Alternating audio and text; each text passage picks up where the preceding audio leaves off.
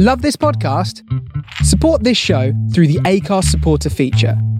It's up to you how much you give, and there's no regular commitment. Just hit the link in the show description to support now.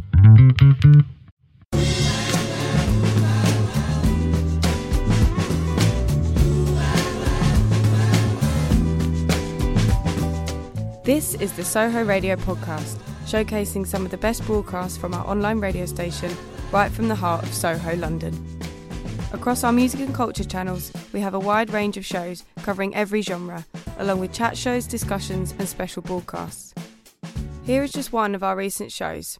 To catch the full show, head to our Mixcloud page or listen live at sohoradiolondon.com.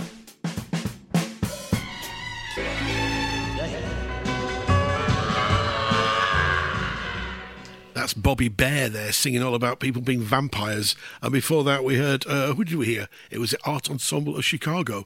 And uh, did um, did she pronounce, how did she pronounce the Champs? It was quite weird, wasn't it? Quite weird, quite weird lyrics, actually. I should have listened to that before I played it. Uh, I did like the tune a lot, actually. Please don't get me, don't get me started on that one. Don't get me started on that one. Anyway, today um, we have got a special guest in uh, the studio. In about an hour's time, Lenny Kaye is going to be here. Yes, Lenny Kaye, who's written a book called Lightning Striking. Um, it's uh, basically his. Uh, his 10 most transformative moments in rock and roll from Memphis in 1954 up to Seattle in 1991 and everything in between. Um, he's going to be telling us all about that. Uh, I'm looking forward to meeting Lenny. I've been a big fan of his music for years. As, of course, he's also in the Patti Smith group and has been since ooh, 1972, I think. Uh, we'll find out. And he also uh, put together an amazing compilation called Nuggets which is one of my favourite records of all time. So no doubt I'll be bringing all that up, um, as well as talking to him about his new book, which is out this week, I believe, on the White Rabbit. Uh, la- do we say label? Yeah, we'll just call it a label. Uh, anyway, uh, this is the um, the Paradise Bangkok Molam International Band, but you knew that already.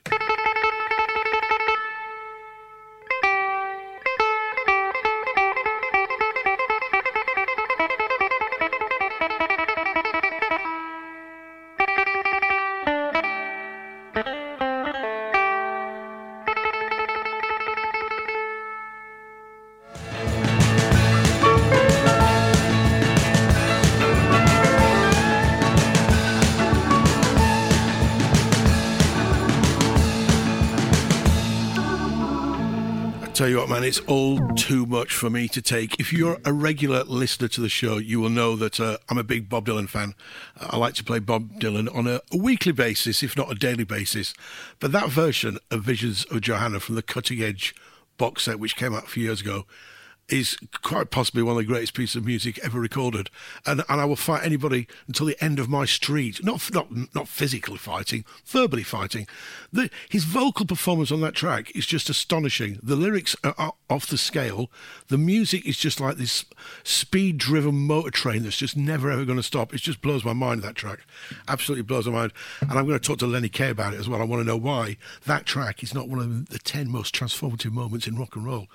We're going to ask him when he gets here. Uh, and before that, what did we hear before that? We heard the Stairs, of course. They're on their weed bus. How we'd all love to be on a weed bus right now.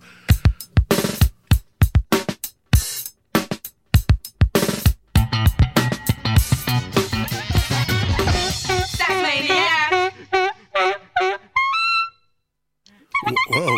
Yeah, yeah.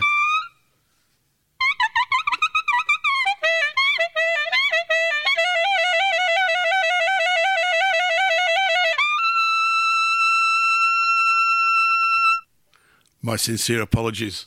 Uh, for talking over like James James White and the Blacks. I tell you what, man, I was listening to it on headphones, and it was just like these horns just flying everywhere, like like some mad uh, attack thing. Brilliant, what tune! And before that, you heard Twenty Three Skidoo uh, with a track called "Coup," um, taking me w- way back to uh, alternative discos. You remember alternative discos? They're now called indie discos, but back in the day they were called alternative. Why were they alternative? Who knows? Maybe the music was alternative. Maybe we were alternative. Who cares? What is alternative? Alternative to what? It's a big question. It's a big question. Uh, I'm not going to answer it, of course, because uh, Lenny Kaye's in the building. Uh, he's just getting himself a cup of tea. Uh, in the meantime, let's listen to a bit of the Patti Smith group.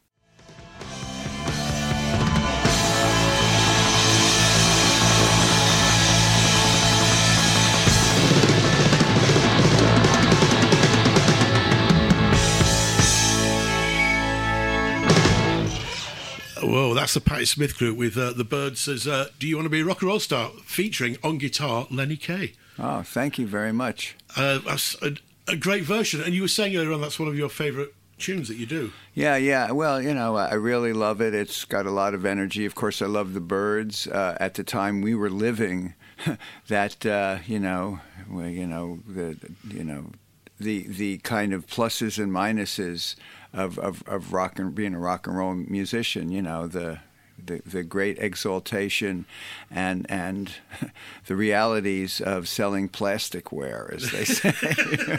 I just thought it was a really good, a great, a great place to start because. Oh, thank you. Because you know it's talking about being a rock and roll star, and this book that's just come out, "Lightning Striking," a ten transformative moments in rock and roll, and what people won't realise is that you you were probably there for most of them, Lenny. I, I, either as a fan, I mean, some yeah. of them I was uh, too wee, as they say, yeah, to but... uh, you know, thank the Lord, uh, and uh, some of them I looked on from afar, and some of them I got to participate in, which is uh, you know kind of remarkable. I mean, obviously we'll get into the nitty gritty and we'll play some tunes as well, but I was just interested in um, why was it were these moments moments that you always knew about, or did you think, right, I need to find ten, and you found ten, or were they just those ten just sprung out at you? You know, I, I just looked at the long history of rock and roll, and these seem to be the moments where everything changed. Yeah, I mean, and it, and it wasn't even hard to see. I mean, there are cities I wish I would have kind of investigated who also contributed.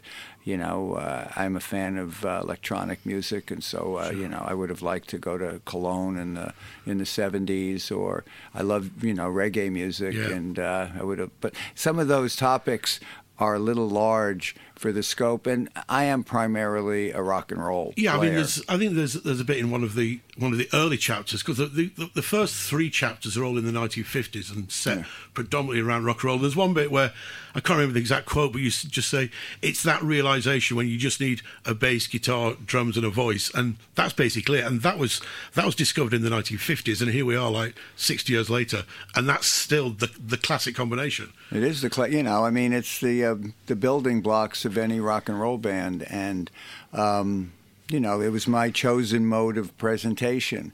I'm sure uh, artists today who have so many more tools in mm. a certain way at their disposal, uh, you know, in, in the digital universe, uh, the music's going to sound a lot different in the 21st century. But this this music that kind of started in mid-century went all the way to uh, you know the new millennium. Um, you know, it, it, it's got its lifeline, and uh, for whatever reasons, I participated in it from its birth to its kind of afterglow and it's and and thank goodness you did, and, and thank goodness. well, no, thank You're goodness. telling me. and also thank thank goodness that you can string a sentence together as well, because it, it's beautifully written. And I think what what comes through, a lot of it is very factual. It's like this record came out on that date, this came on that, this person met that person in this studio, especially all the earlier stuff bef- before you were uh, a, a, participant, shall we say. Right. Uh, and that's all really interesting. It's fantastic. But even within that, your love of this genre of rock and roll just shines through the whole book, and it's a, it's um, it's kind of your religion, it's our religion, it's my Amen. religion, you know. And I just think, I think people forget the power of rock and roll, and I think people forget that it means so much to people. And I think the the way you talk about it, especially in those early days when you weren't there, but you were listening to radios and you were seeing people and mm-hmm. seeing yes. moods change, it's just that really comes through. I think that's a really exciting bit of the book. Well, I, I you know, I, like I said. Uh, you know, I'm a mutated kid growing up in uh, in Brooklyn and then New Jersey, and not really, you know, I'm kind of an outsider. And so I found in the music a sense of belonging and belief and excitement and re- self-realization. And and as I moved from you know just listening to the just listening to the radio? No listening to the radio. And uh, then you know picking up a guitar for the first time and then kind of maneuvering through all the changes of, of this music which has given me meaning. I mean it's I, I, I, I salute it. I, I celebrate it, and uh, I spend an inordinate amount of time dwelling within it. and there was there was a little bit I was reading this. I actually finished the book on the uh, on the bus this morning. I think it was obviously towards the end, and the uh, the very final bit that you write is you know was is a really beautiful thing. Well, hopefully we'll come on to it later on. But you you you know you talk about how much this music means to you, and it's a it's a it's not it's not a childish love. It's not it, it's a it's a real love, and it's something Amen. that's that, that really really uh, really shows through the words and and also through all the music. And just we we could chat all day, and we will chat a little further. But uh, in in um with this coming out as well, there's also a CD that's come out on Yeah. Ace Records, which is basically a companion to this, a 48 track CD, Crazy, which, which right? you put together with uh, Alec per, uh, Palao. Palao, Palao, which is amazing. Oh, and he, he basically chose about four or five tracks from each of the chapters. Because uh, I don't know if you know, uh, dear listener, but the, basically this book is 10 different chapters from Memphis 54 up to Seattle 1991, and various moments that Lenny, you know, considers to be transformative moments of rock and roll, and they very much are. There's a couple of things that I'm going to ask you about later on that are not in the book, but we'll get onto that later. So let's um, uh, let's uh, listen to a bit of um, let's listen to the King. Ah. Well, that's all right, Mama. That's all right for you. That's all right, Mama. Just any way you do it, that's all right. That's all right. That's all right,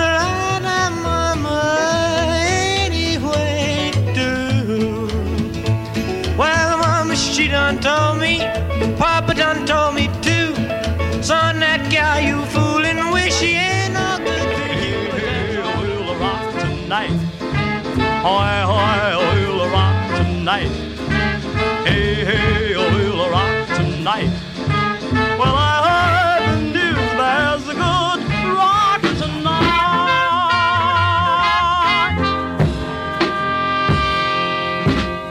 That's Good Rocking Tonight by, who was it? It was Roy Brown and the Bob Ogden Orchestra. it sounds like an orchestra. sounds like an orchestra. You, you just saying how weird that sounds.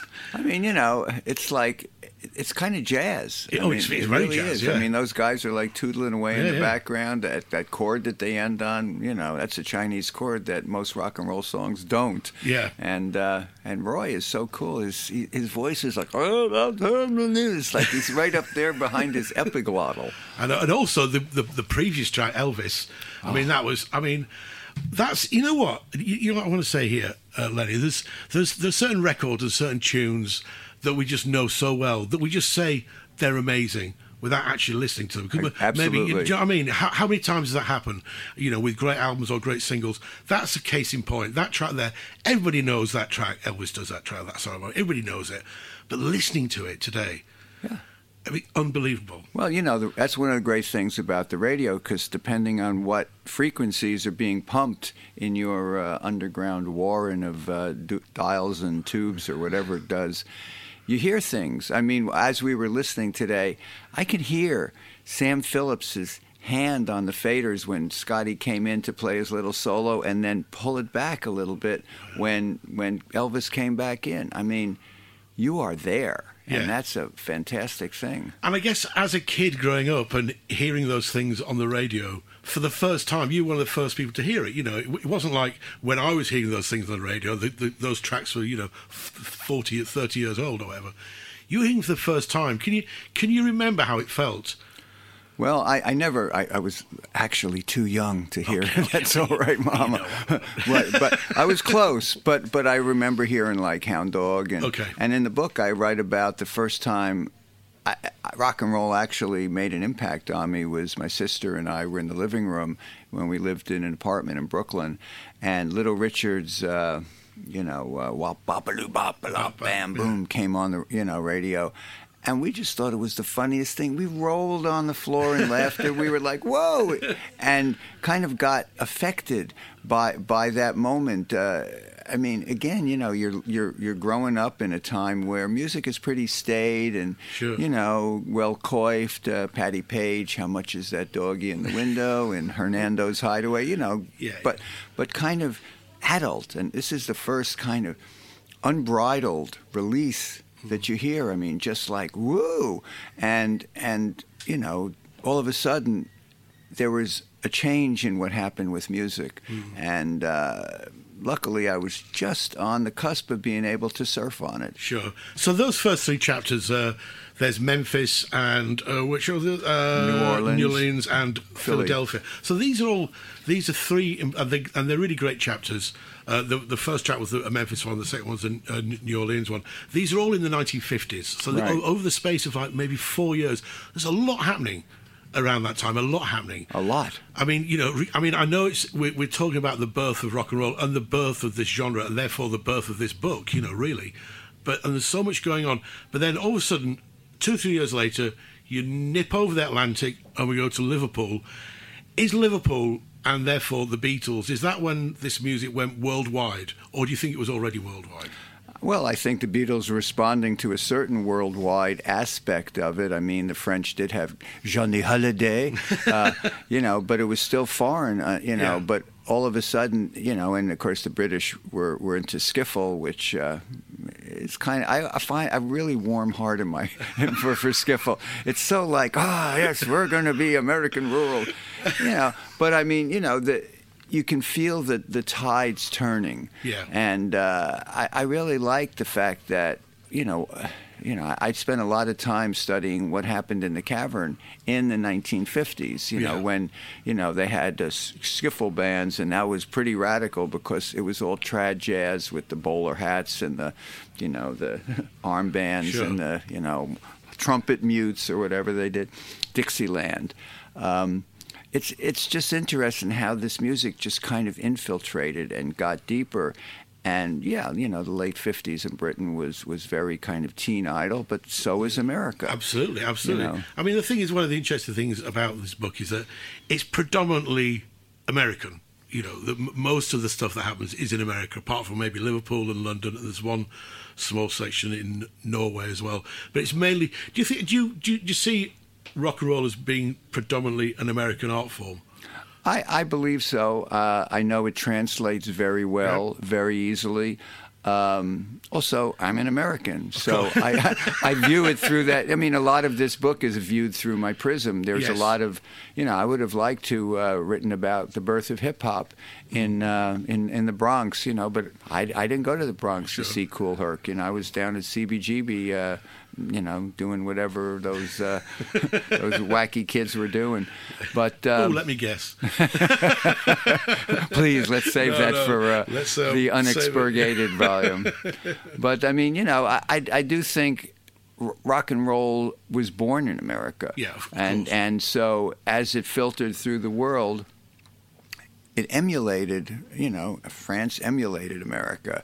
England emulated America until it was there long enough to take on its own personality. Sure. And obviously, when it bounced back with the Beatles and the Rolling Stones and Yardbirds and Pretty Things and the Kinks and all that, you know, it, it was somewhat of a reflection, but it was different. Yeah. And, you know, all of a sudden, you know, I mean, I more than Elvis, I remember hearing the Beatles the first time on the radio. I want to hold your hand, and I thought, wow, that is different. Right. Okay. And, then, you know, they're riding this rocket of ascent. And, you know, previous to that, I'd learned a few chords on the guitar and wanted to be that lonely folk singer in the backyard, you know, bemoaning my fate. And, uh, and as soon as I saw the Beatles on Ed Sullivan, and, you know, I know just about every musician from my generation will say this, but it was a shock. Really? You know, not not only not only for the way they sounded and looked, but their presentation. You know, previous to that, I had seen bands in my hometown, and they were kind of like instrumentally surf bands, uh, you know, emulating the Ventures or something like that, um, or they were kind of singers on the street corner doing doo-wop. But all of a sudden, there was a whole new band model. You know, bass, you know, Sure, two okay. guitars, drums, and and everybody singing in front. It wasn't like a singer with a backing Sure, band. sure. You know, it was a band, and you know that was in February. By November of that year, 1964, uh, I made my band debut uh, in the Vandals. Bringing down the house with your kind of music All right. All at, at a local uh, college fraternity and uh, set off on a path that I'm kind of amazed that I'm still on. You know, I, I, I, I guess then, in a sense, that that Ed Sullivan appearance by the Beatles is probably as transformative as any other moment in this book, in a sense, because it, it was a snapshot. It was literally, you know what, five, ten minutes in time, and the whole country was pretty much Yeah. watching it. And as you say, by it, w- within five, six months, probably a lot of those kids had, were, were were in bands and became very, very successful. Oh, yeah. I mean, the the power that the TV had. The well, you had the TV, which was a fairly new thing anyway, Mm-hmm. but then you have these these four kids from the other side of the world looking the way they did and playing what they did. It must, yeah, it must have been quite. A, I mean, that that sort of thing will obviously never happen again. But um, it's amazing to think that something like that did happen, and that the the uh, ripples of that are probably still being heard today, Absolutely. which and, is an and the fact is, is that the Beatles, Lord love them, they sound even weirder today than they did. I mean, to li- listen to something like you know, I am the Walrus, or yeah, you know, the, these are they. I, I, mean, I have to say on on my radio show on. Uh, on Sirius, the Underground Garage, Monday and Tuesday nights, eight to uh, twelve midnight. all right, get it in there, Lenny, get it in there. Um, you know, we play a lot of Beatles, Of course. and so I listen to them just like we just listened to uh, "That's All Right, Mama." Yeah. And the things I hear in there, it actually mystifies me. They are beyond genre. They're they're just weird, and I don't know how they do it. I mean, really, eh, that these records, which we know so deeply. I mean, I I know every inflection and on it, but uh, you know, the more I get from it, the more like, how did they come up with that? What was their motivation? I mean, it, it, it's it's a great thing, and you know, and of course, it led into this beautiful flowering of of rock. Well, as, which, as, you say, it, it led into flower power a lot, you know. And this is where I think the for me the book really comes alive is when you start to become really involved in Right. things. Uh, the, the, the first few chapters, you know, even the, obviously the one in Liverpool, you're you're looking at it from an outsider's point of view. Yes, you've got your own take on it, and they're very interesting chapters. And don't get me wrong, I'm not saying skip them, please don't, because you know you have to read through to get. to But once it gets to 1967 and we're talking about San Francisco in '67, and about and you're traveling across the country. You're basically going west, young man. You know, you Yeah, are yeah. you are going west to find your fortune. You know, and this is this is not the 1930s where you're going to look for work. You are you are just going to look for rock and roll. You- Absolutely. you're going to go and look for rock and roll. You and your pals are going there. What was that? like? I mean, you were young at the time. How, how old were you? Like 18? I was uh, just uh, just twenty. I just 20, graduated okay. college. I was a little ahead of myself in college, but me and my buddy climbed in a '56 Ford, and uh, with. Uh, Uh, some uh, com- combustibles, Yeah. one might well, say. one, one, one, one Yeah. needs to uh, keep the uh, You know, journey uh, to- entertaining. uh, it? sometimes you need to drive 36 hours in a row and then wind up and think, where the hell are we? but you know, I, I, you know, I had that poster on my wall of San Francisco. You know, the, it was the New Year's Eve concert uh, from 1966 into '67. Jefferson Airplane, Grateful Dead, and uh, Quicksilver Messenger Service, and I just wanted to hear what these groups sounded like. I mean, I couldn't go to my computer and, and hit a button and see like, you know, the show that they did five minutes ago. course, yeah. You know, to see the Grateful Dead, I had to go there. And so the yearning, and I knew that's where music could Up happen. to this point, had you heard their records? I, you- I, or- or I, they- I had hadn't heard the, the Dead's record. I only heard the first Jefferson Airplane record. Okay. Which was kind of folky. Yeah, Wasn't really what they were going to. But you heard rumors about them. And that's and that's one of the things about these moments in time is that they all had patience. They they had a long time to gather who they were together without, you know, wow, we're we've got a band together, so let's start posting uh, our rehearsals. You know, these bands had a lot of time to figure out what they were doing. The same thing with the CBGB bands. There was a two-year period where Liverpool know. bands were the same. Oh, yeah, oh, Liverpool yeah, Bands, you know, I think I think you know the, the Liverpool bands, the San Francisco bands, the CBGB's bands, and to some extent the London punk bands in in, the, in, the, in 1977. All these people in, interchanged. They were all in one person's band and another person's band. You know, well, you know, we figuring it out. just as you say, but they they were allowed to figure it out because there was no there was no internet, there was no you know you just literally you, you were in one band one week, another band. You're playing for your friends. Exactly, and that's and that's what all these bands were. Oh yeah, They were all playing for Seattle as well. I have Seattle, to say, of course, you know, Seattle as you well. know, it, it took a long time for it to become what it is, what what it became. I mean, you know, a lot of those bands started playing in 86, 87.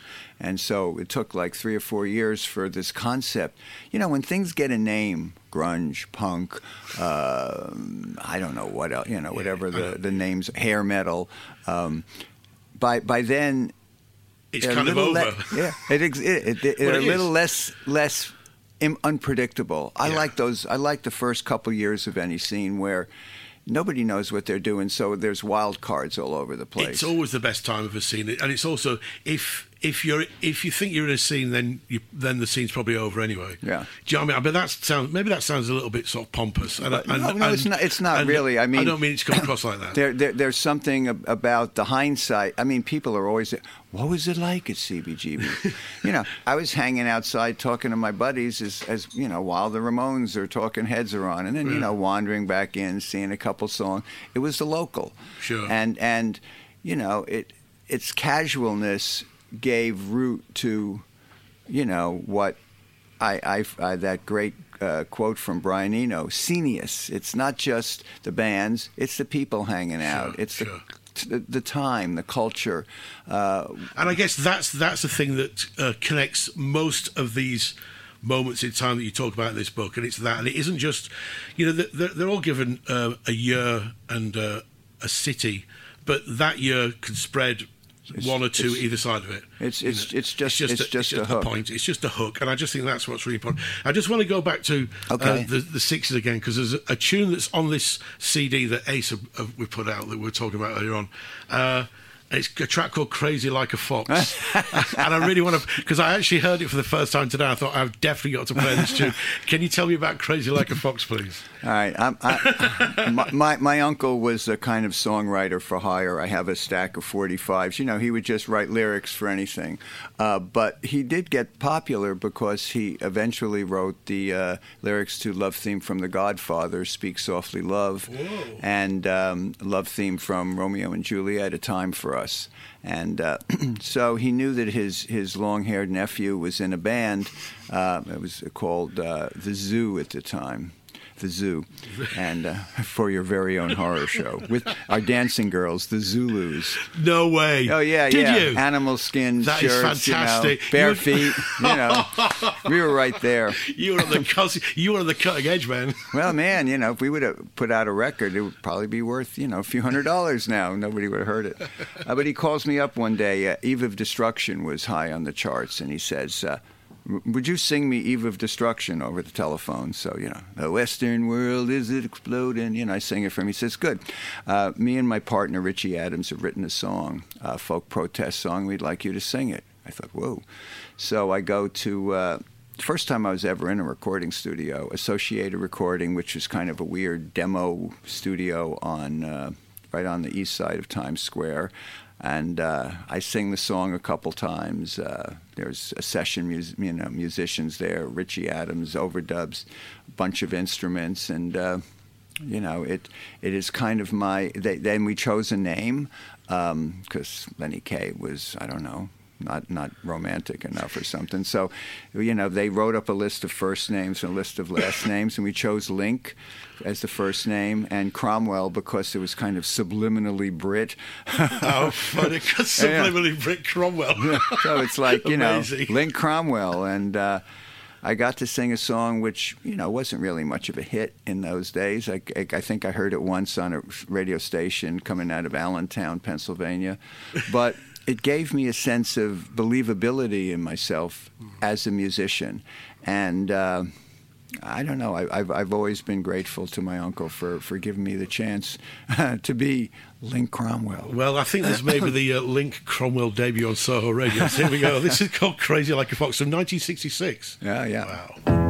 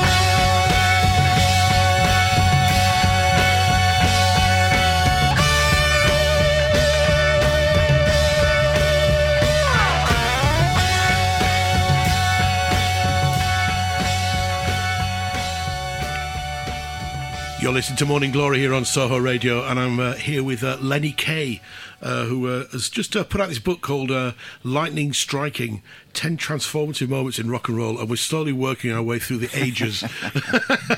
and, um, well, we, we heard we, we heard your good self from 1966, and then we and then we shot up to uh, we shot up to Detroit, Yes. and we heard the MC5 and SRC there.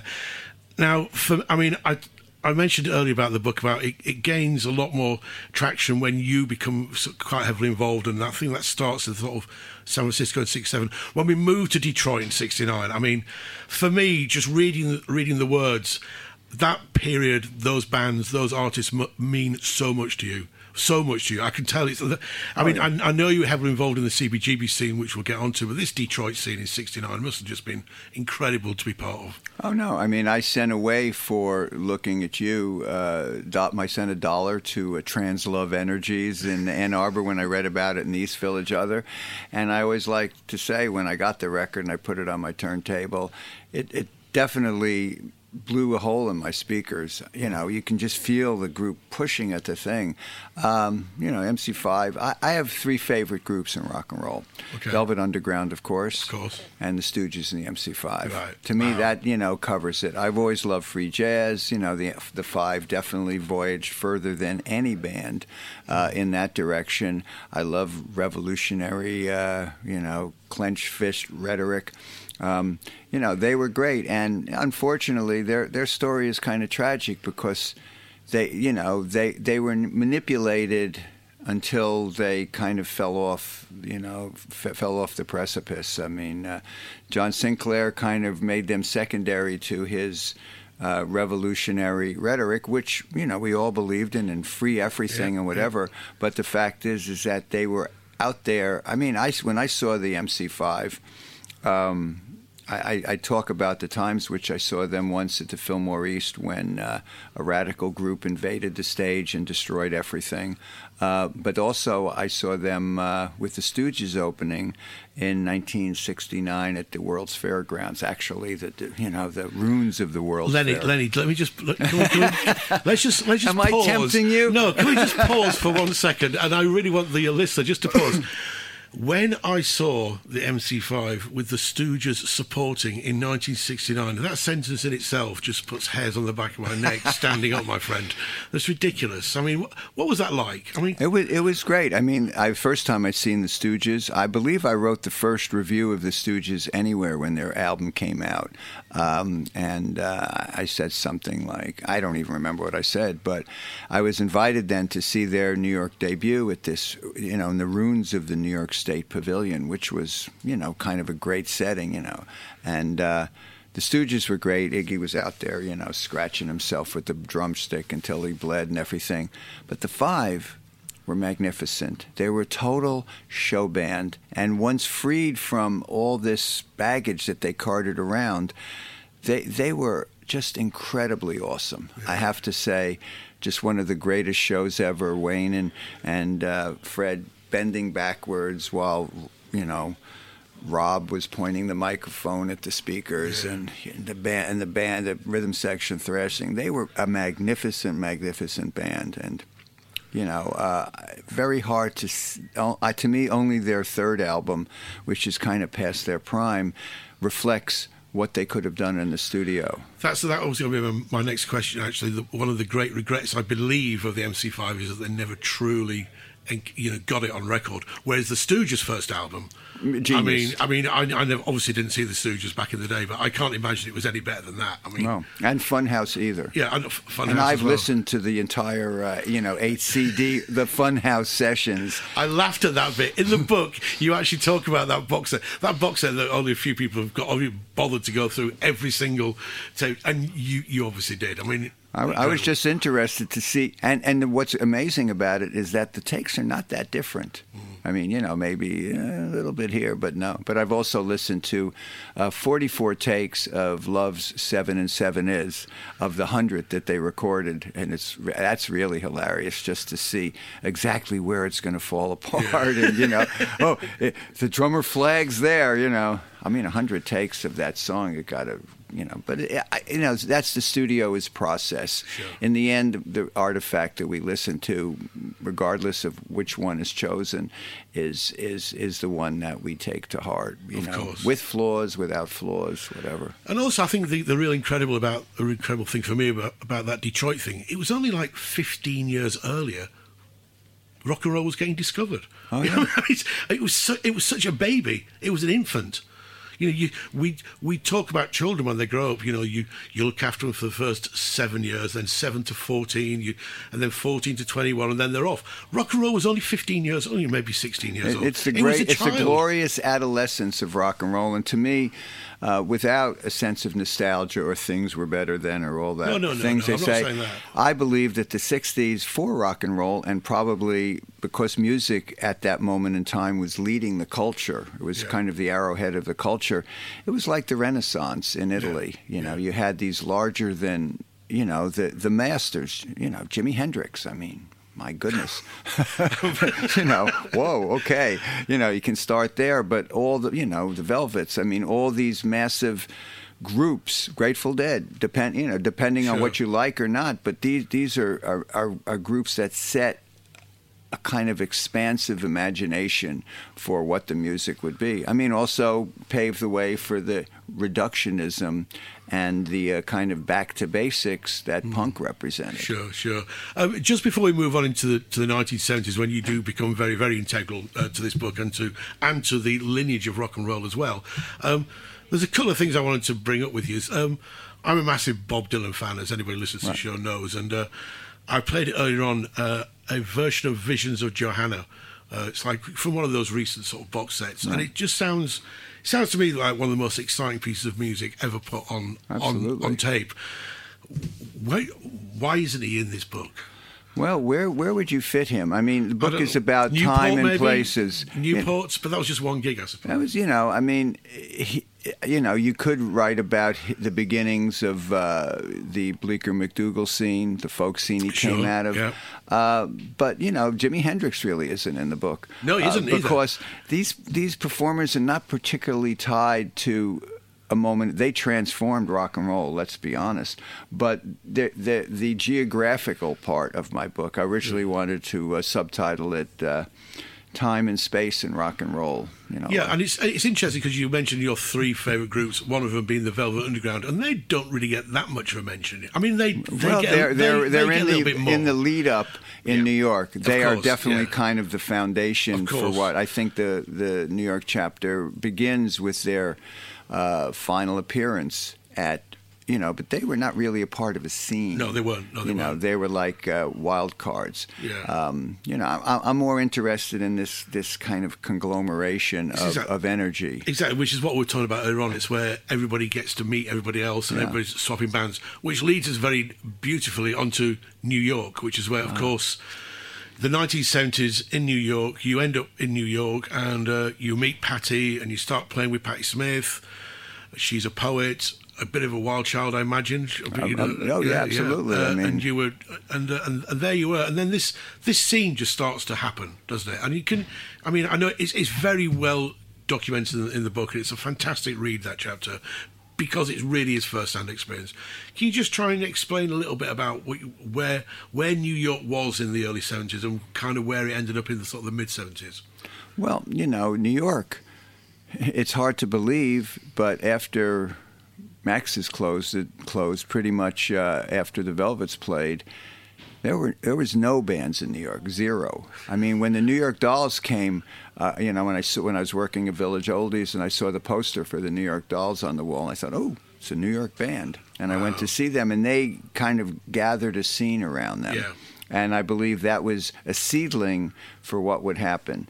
And, uh, you know, so to me, it's the Velvets, the Dolls, and then this conglomeration of bands spilling over into probably the only place they could play. There was no rock clubs, there was nothing. So, It's you know. unbelievable to think that there were no rock clubs. None. Having having Zero. we we're just talking about how important rock music was culturally in the 1960s, especially in America and the UK. But we're talking America now. It was so important, and also it was. Um, if you got into it, you could make money out of it as well. You know, these these. I, I never really got that when I was reading that bit in the book. I was quite shocked. I, I kind of knew it anyway, but hearing it again from you, that there was nowhere for people to play No, at nowhere. all. Well, you know, uh, and sometimes in a big city like that, because it's such a, you know, cultural uh, mecca for any touring national combination, you know, it's like local bands are really low. You know, you can go see anybody anytime, you know, in a choice of 10. So to have a local scene that, that's one of the great things, though. It's kind of, it grew underneath all this, you know, New York is a music business center, but here's CBGB's this kind of uh, weird bar where these bands start to play, and nobody in the music business knows about them. You know, it's just- It's and it gave them a lot of time to kind of make their mistakes, learn how to play, uh, have their fights on stage, trade members, like you were saying, um, and and kind of figure out what they were doing, and then. It, this locus of energy started becoming noticed. Uh, you know, the English uh, weeklies came by. Melody Maker, Roy Hollingsworth was Right. there. Richard Williams Okay. came down by. Um, you know, NME, uh, and it started. The word started to spread, and by that time, '75, which is, you know, when to me it all starts going overground. We we're we're the band that gets the first real recording deal Sure. out of out of CBGB. But you know, there's a lot of interest ab- ab- about the groups coagulating. I was there. quite interested in because you talked quite a lot about your own group with Patti and the way that you were. You know, you were, that first time you went in the studio to record your debut album. It was a very new experience for you all. You know, I mean, you weren't. It, I guess it was never. In, was it? It was never intended to become a record when you first started back in '72 in St St St Mark's. Was it? When you Yeah, seventy one. I mean, we, we never intended to have a rock and roll band. I mean, Yeah. we, we you know if we would, we would have screwed it up. Simple as that. Yeah, probably. I mean, you know, I mean, you know, oh yeah, we have to, and then we would sounded like fourteen other bands. sure. You know, but because we grew so gradually, first it was just Patti and myself, and, and a random piano player that would quit after the gig because couldn't figure out what was happening. and then finally we got Richard Sohl, and for a while we just played as kind of this. Uh, this this wacky cabaret trio, Yeah. and we could see that we were having an effect. Patti going into her improvisations, entrancing the audience, and we could see that we were having an effect. But what we, you know, what does this mean? Yeah. And and slowly we grew. We added Ivan uh, Kral on uh, bass and guitar to kind of fill out the sound, and finally at the end of our CBGB stay.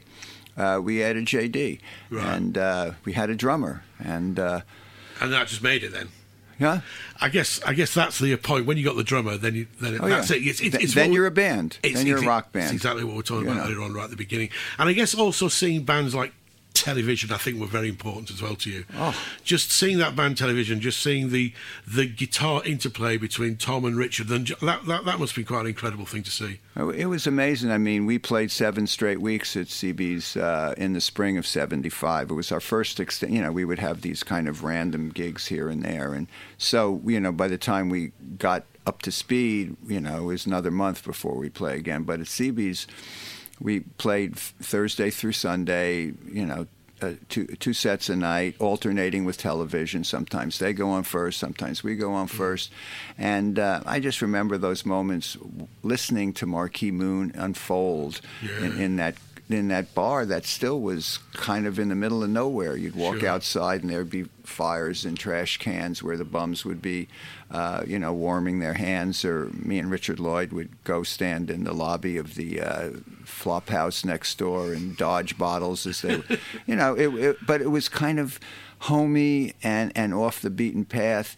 And we had some freedom to do whatever ex- exploration we needed to do. At, at, at what point? At what point did these sort of aspirations come in that actually, you know, we can we could do something more than this. We could actually make a record. We could go. We could. We could actually go out of town here. We could travel. We could. We could go to Europe with this. You know, we can actually make records. There must have come a point where it became.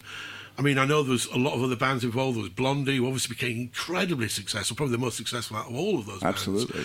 And then you had Talking Heads, of course, who were there as well. And obviously, we all loved the Ramones. And, you know, Oh, they yeah. did what they did. And, you know, they came over here in 76. All to the separate, uh, all separate ideas. Yeah, all Tom separate Roy- ideas, all separate ideas, but all brilliantly, brilliantly put together. And I just think they, they kind of, they don't sound the same musically, but they just obviously they just fit together. There was a shared sensibility there, and as it, everyone became more aware of it, then you suddenly realize that this is a scene, you know, in the same way that the San Francisco bands were Sure, a scene, sure. and uh, and all of a sudden it, it starts expanding out into the universe at large.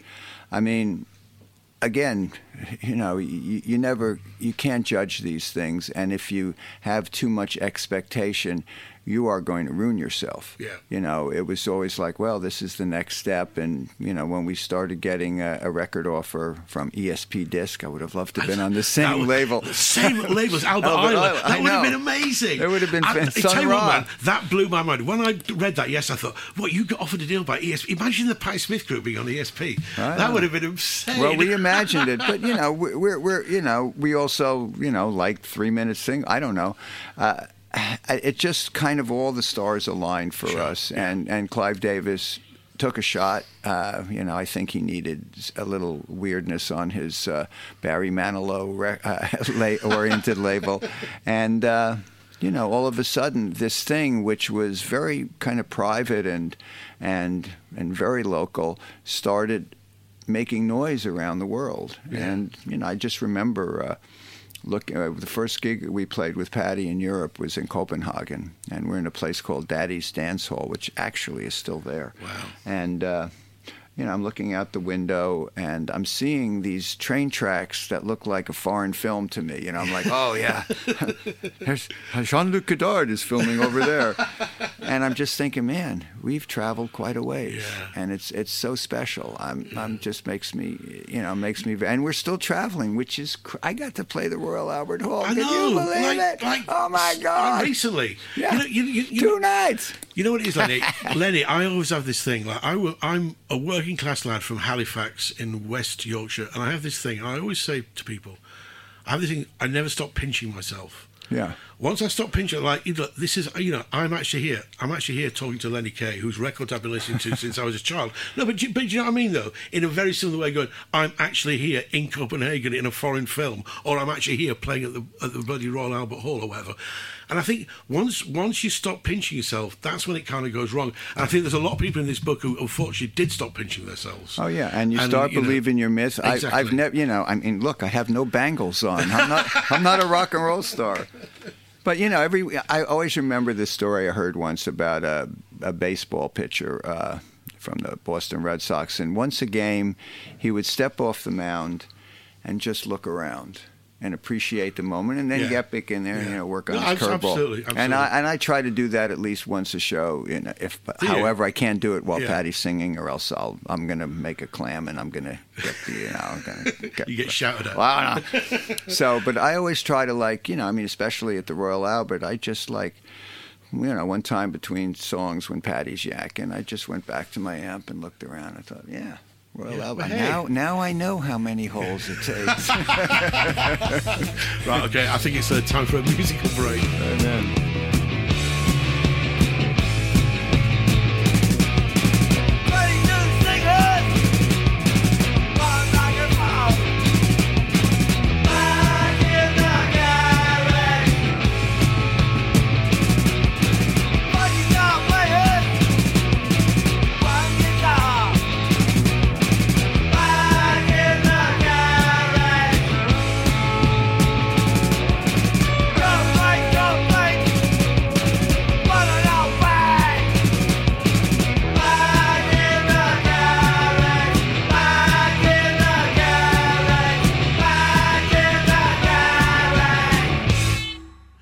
in the garage land.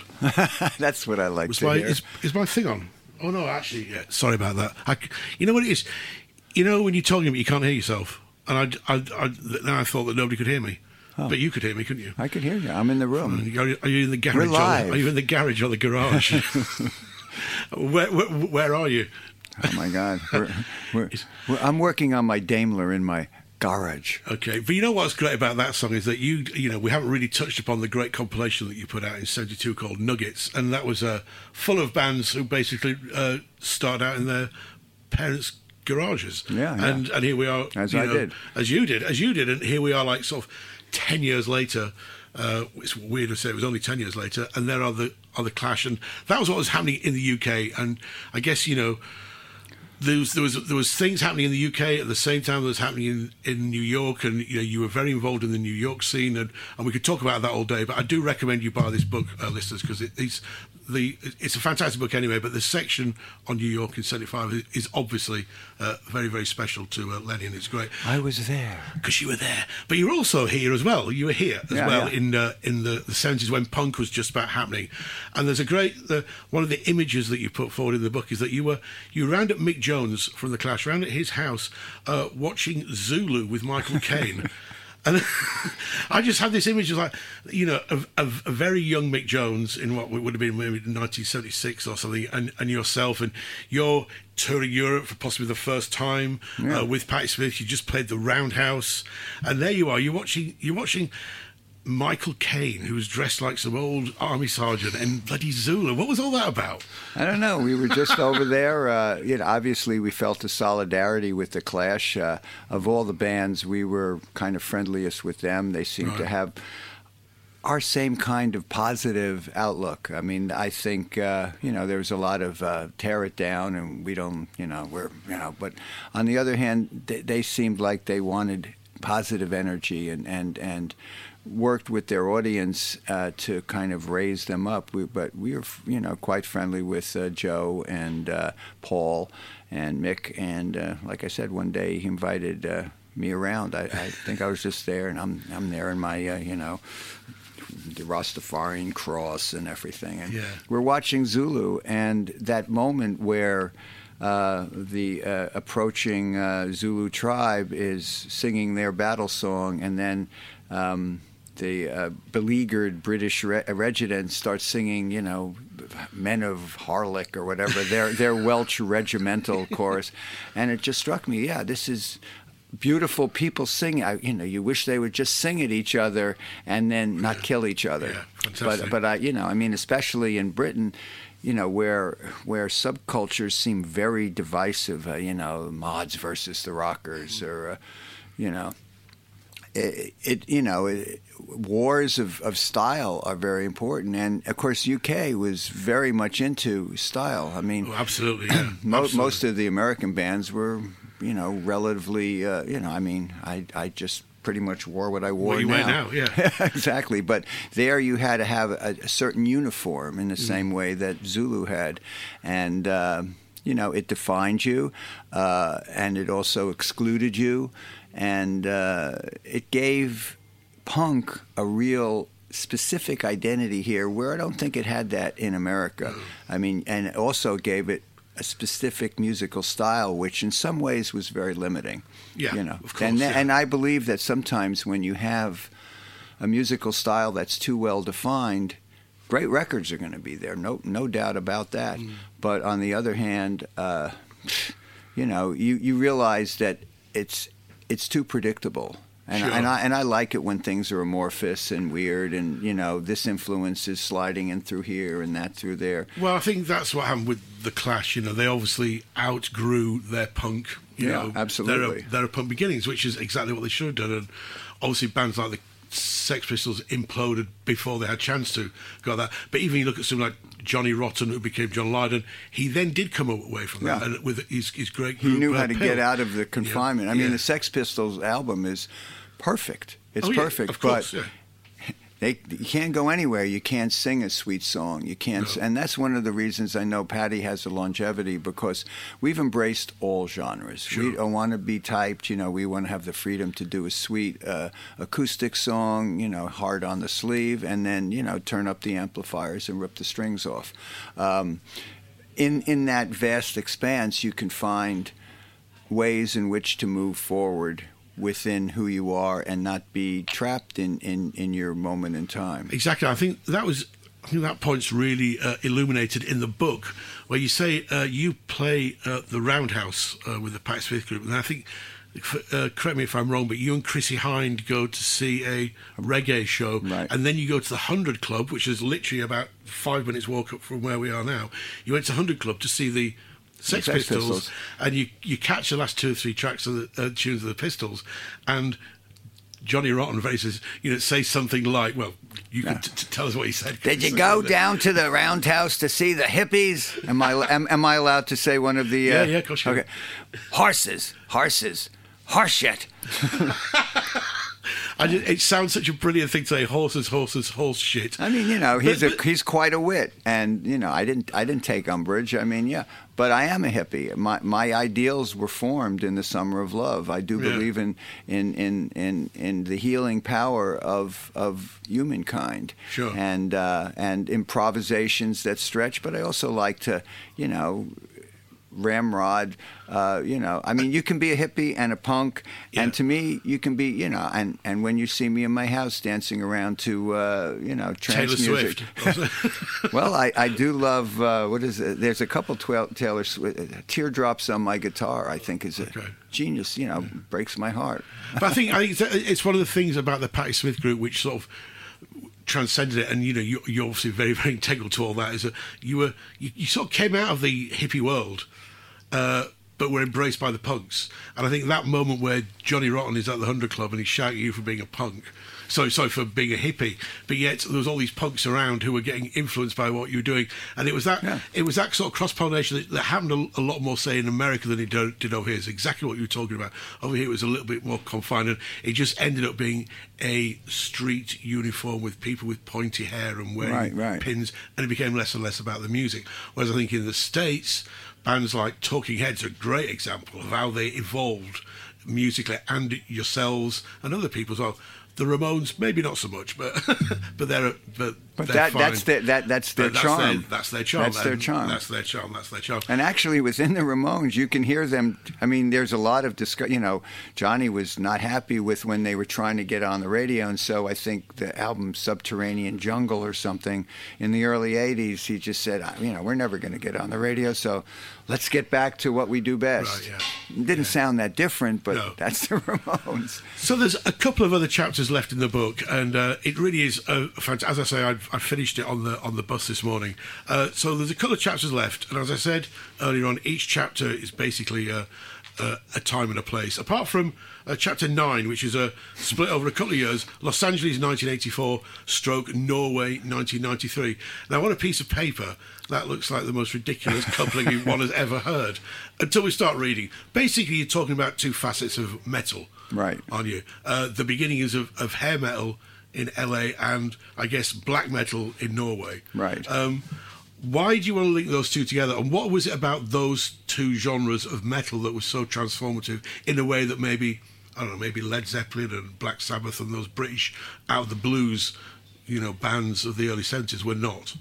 I mean, I I think it's it's because I, I love metal. I, I'm I'm out there in the front of the thing, flinging my hair around, and uh, you know, I, I I just I just love the genre, and uh, but to me that those two scenes were the extremities of the genre. One total dis, disappetition, and uh, you know, uh, you know, the true sex and drugs and rock and roll.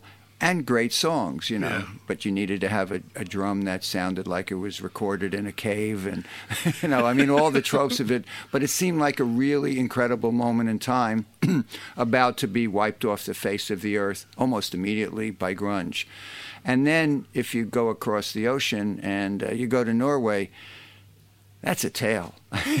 that's like that's like a horror movie come to life, and the music isn't bad. I mean, Mayhem is is pretty awesome. Well, I've I've got a, a bit of a soft spot for Mayhem, the band Mayhem, because a couple of years ago on this very show, I had Thurston Moore on from Sonic Youth and Necrobutcher from Mayhem. And I know, and it just even saying that just The makes me odd smile. couple. the odd couple. But they they're very good pals, actually. Weirdly oh, enough. Oh, that's and, and also, what's really weird, one of them's very small, one of them's very short, and one of them's very tall. Anyway, just but th- what Thurston, he was just his his love of that sort of black metal scene, which I've never really got my head around, because to me it's, it is all it's all a bit dark for my world, and I'm very much like yourself, very positive. Uh, but meeting up with Necrobutcher and talking to him, I, I could see the sense in it. But then there's this book that he put out, and I've, and I've got it at home, and I, I have to keep it on the top shelf, you know, just in case any any children come around, because it's a little bit scary in bits. And it kind of goes against everything that I believe in rock and roll, which is what which is why I was quite surprised it was in here, because you're you're such a positive person. Everything about this is such a positive thing. Then there's this small little section about Norway where it's quite nihilistic, and it's quite, it's just I don't know, it's quite it's quite awful. It's quite horrible. I know it's it's totally horrible, but a I have a good sense of humor, Thank goodness. and uh, and also it's such a wacky story. I mean, it's probably the wackiest, ta- and I just loved having an opportunity to delve deeper and deeper in, into it. But of course, what I find most charming about Mayhem and Nor- Norway's black metal is that Euronymous, the lead singer who was killed by the bass player in Mayhem, he owned a record shop. You know, he was there selling, you know, Kiss picture discs and Voivod and whatever. I mean, he was a fan. You know, he mean he, he believed. You know, and also that chapter is about the dangers of believing too much Right, in yeah. the myth. I mean, I've lost a lot of friends. Johnny Thunders. Yeah. You know, uh, I can count. oh, You know, on on you know the people far, who I've far too many, far too many. far too many. And you know, if you believe the myth of rock and roll, I mean, I believe in certain myths that it empowers you and illuminates you, but you know, I'm I'm not gonna get into that thing where you know you you just go over to the dark side and become. I think I have a, a sentence in the book about, you know, when they made Texas Chainsaw Massacre, they didn't actually chainsaw massacre. It's art also. Yeah, yeah. And you have to have a slight bit of distance, but understand that through your art, you're kind of getting rid of all these wacky emotions that we have as humans, these conflicting, murderous emotions. Hmm. Some, I mean, and you can see it throughout the world these days with people, uh, you know, killing each other for what the sure. heck. But I, I, I think it's very important that it's in there because, uh, you know, I, I imagine, as do you, I suspect, that most people who buy this book will know you through the Patti Smith group, will know you through Nuggets. They will look at it and go, great, there's going to be a bit about Liverpool in there, there's going to be a psychedelic bit, a bit about CBGBs. Then all of a sudden they're going to come across that chapter. And, you know, Well, I I, mean, I'm, I maybe, I- I think we're unusual in the fact that we know about this band Mayhem from Norway. Most people don't know about them, let's be honest. Most people don't. So hopefully they'll read that and it'll be a little lesson. I mean, you know, I, I, I mean, I, I've been in, involved in rock and roll for 50 years. I'm, I'm not a perfect person. I have stayed out too late dancing to White Wedding, let's be honest. but the fact is, is that, yeah, th- this is as extreme as it gets. And it paves the way for the next chapter, Seattle, which, which- in a weird way is darker. It is, and that's what you know. This it'll be the final chapter that we're going to talk about before you have to go and do something. Uh, but uh, w- the Seattle chapter again, it's got a lot of similarities with, say, Liverpool with the CBGB's Oh, yeah. one, uh, where everybody's interchanging bands and it's a real community. They're they're stuck out there in the in the in the northwest where it's rain and cold all the time, and they, and they're just getting it together. Getting to, but of course, it just implodes with you know the, the horrible, tragic, almost inevitable death of the person that was at the forefront of all, Kurt Cobain from Nirvana. And you know, even now, it's hard to talk about the, the, those times because it was you know that that music was so exciting at the time. I was at the right age, you know, in the Oh, yeah. in the late eight, you know late eighties. I was like 20, 27, 28. and so when bands like Mudhoney were coming over. Soundgarden, that was I was I, I was in there. Do you know what I mean? Oh, I was I was listening to Acid House, but I was also listening to uh, Mudhoney. Do you know what I mean? I was uh, Yeah. I was uh, you know I was doing doing all that, and uh, We contain multitudes. we, we- as Bob Dylan very recently said, uh, and I just think it's a it's a it's a great end to the book. And uh, what is it about that Seattle scene that you felt was so important to Well, I document? mean, I mean, it, it, it became a thing. You know, it was grunge, whatever grunge is. But also the bands that came out of there were so powerful. I mean, Pearl Jam still one of the most heightened bands that are there. In fact, uh, we played in Asbury Park in. Uh, in September uh, on on a on a festival bill with them, and I'm standing by the side of the stage, and Eddie comes running over to me. He says, "Do you know how to play "Rockin' in the Free World"?" Well, I actually do. All of a sudden, I'm out there. I'm Wow. playing with Mike McCready and uh, Stone Gossard, and, and being a part of them. They they respect our positive energy as Yeah. well.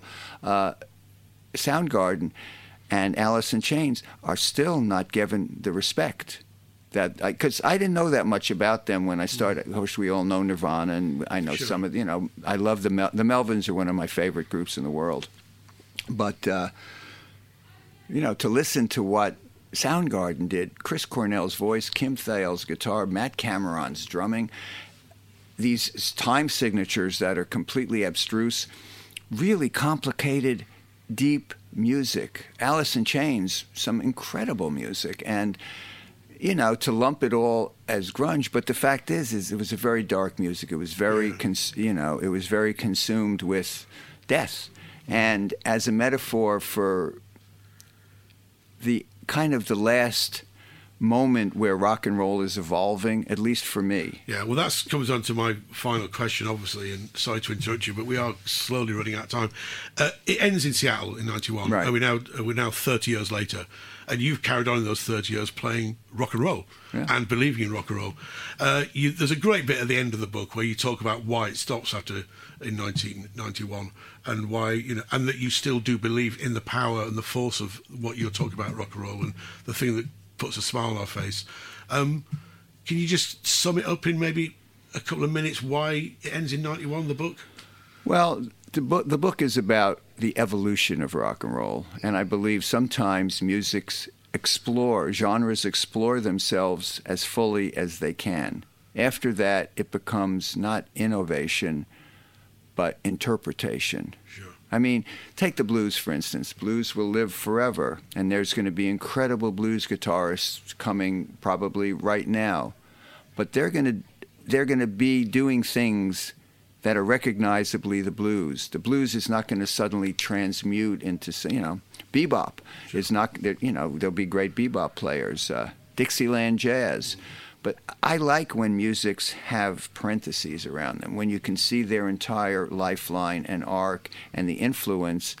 You know, rock and roll will be part of the the the palette palette of of musics that you can pick from to season your own musics, uh, and who knows what it's going to happen. But to right now, in the 21st century with all these new digital tools, um, you know, I'm, I'm not.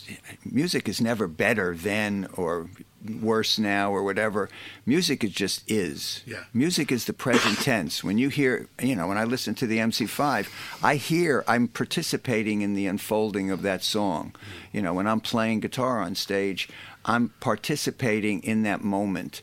Um, but you know, at this point, everything's done with the electric guitar that could possibly be done twice over at least. Yeah. And so it, it will live forever. But I'm all for like, let's make way for the new. I, I dig the new. Uh, I may not participate in. I may not know even that much about it. It's probably happening somewhere, and uh, they're looking at the electric guitar and thinking, eh, you know. Or maybe they're saying, maybe if I put it through this filter and sampler, it can sound like, uh, you know. A paranormal electric guitar. But to me, rock and roll is an evolutionary force, has been figured out and there's enough of it there where n- now you have the whole sea of it to dive into. I'm still finding great records every time I go to, uh, you know, a re- record flea market or something. You know, things I didn't know about. So now it's kind of horizontal instead of moving vertical. Well, I think that's a brilliant way to end. Lenny Kaye, thank you very much for James, coming it's in been today. a total, total pleasure I've- talking to you. Anytime I'm uh, roaming around uh, Soho, I'm going to stop in here and uh, yak for you. Thank you very much, and uh, uh, please, everybody, go out and buy this. It's out. I think it's out out out now. Is it? Yeah. Uh, on the White Rabbit books, of course. White Rabbit. Oh man, Lee Brackstone. I mean, there's a guy who likes music. Oh, just a li- just a little, just Yeah. a little. I, I would, I would tell you the, the very first time I met Lee, who, by the way, if you don't know, is the publisher uh, of this uh, book. When I first met Lee uh, at a gig um, many years ago, uh, he came up and said, "James, well, I- I'm Lee." I went, "Oh, how you doing?" He goes, "Have you heard the Troy Tate demos of the first Smiths album?" I was going, uh, well, I don't know. Listen, listen. Know? And I, I'm, I'm at a gig watching a rock and roll band, and he's telling me about the Troy Tate demos of the first Smiths album, just making me listen to things. I could hardly hear it. Your tiny little iPods. Anyway, he's a music fan. He's passionate. He's, He's very passionate.